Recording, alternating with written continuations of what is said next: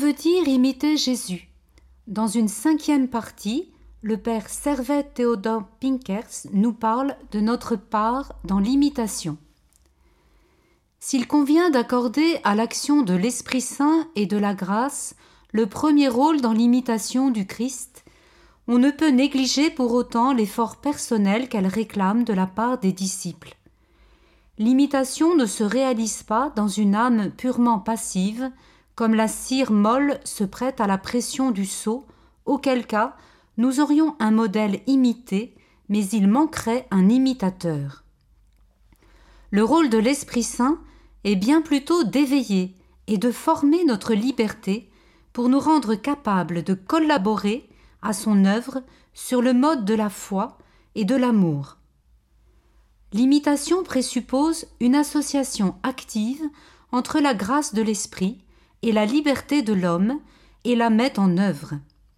La grâce nous rend libres, nous rend libres intérieurement et ne diminue pas notre liberté, ni n'entrave notre spontanéité spirituelle, mais la suscite et la développe au-delà de nos capacités naturelles.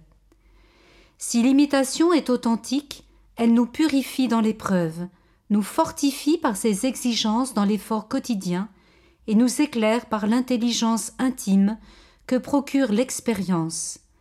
Elle nous apprend les vertus nécessaires pour que nous portions des fruits de liberté savoureux et féconds, comme les serviteurs fidèles, heureux d'offrir à leur maître le double des talents qu'il leur avait confiés. L'imitation du Christ réalise d'une façon concrète la collaboration entre la grâce et la liberté, entre l'Esprit Saint et nous, dans l'œuvre de la vie que nous propose l'Évangile. L'imitation est donc directeur et principe de vie spirituelle. La collaboration entre l'Esprit Saint et ceux qui l'animent par les vertus et les dons confère à l'imitation une diversité aussi grande, une fécondité aussi inépuisable que la variété des personnes. En même temps, on peut reconnaître en chaque croyant les traits caractéristiques de la figure du Christ reproduits par l'unique esprit qui agit en tous. La chose est vérifiable par l'exemple des saints. Chacun à sa manière est un témoin du Christ dans sa vie, par ses vertus et ses œuvres, et se réclame d'un même évangile. Mais que de différence et quelle variété dans les réalisations.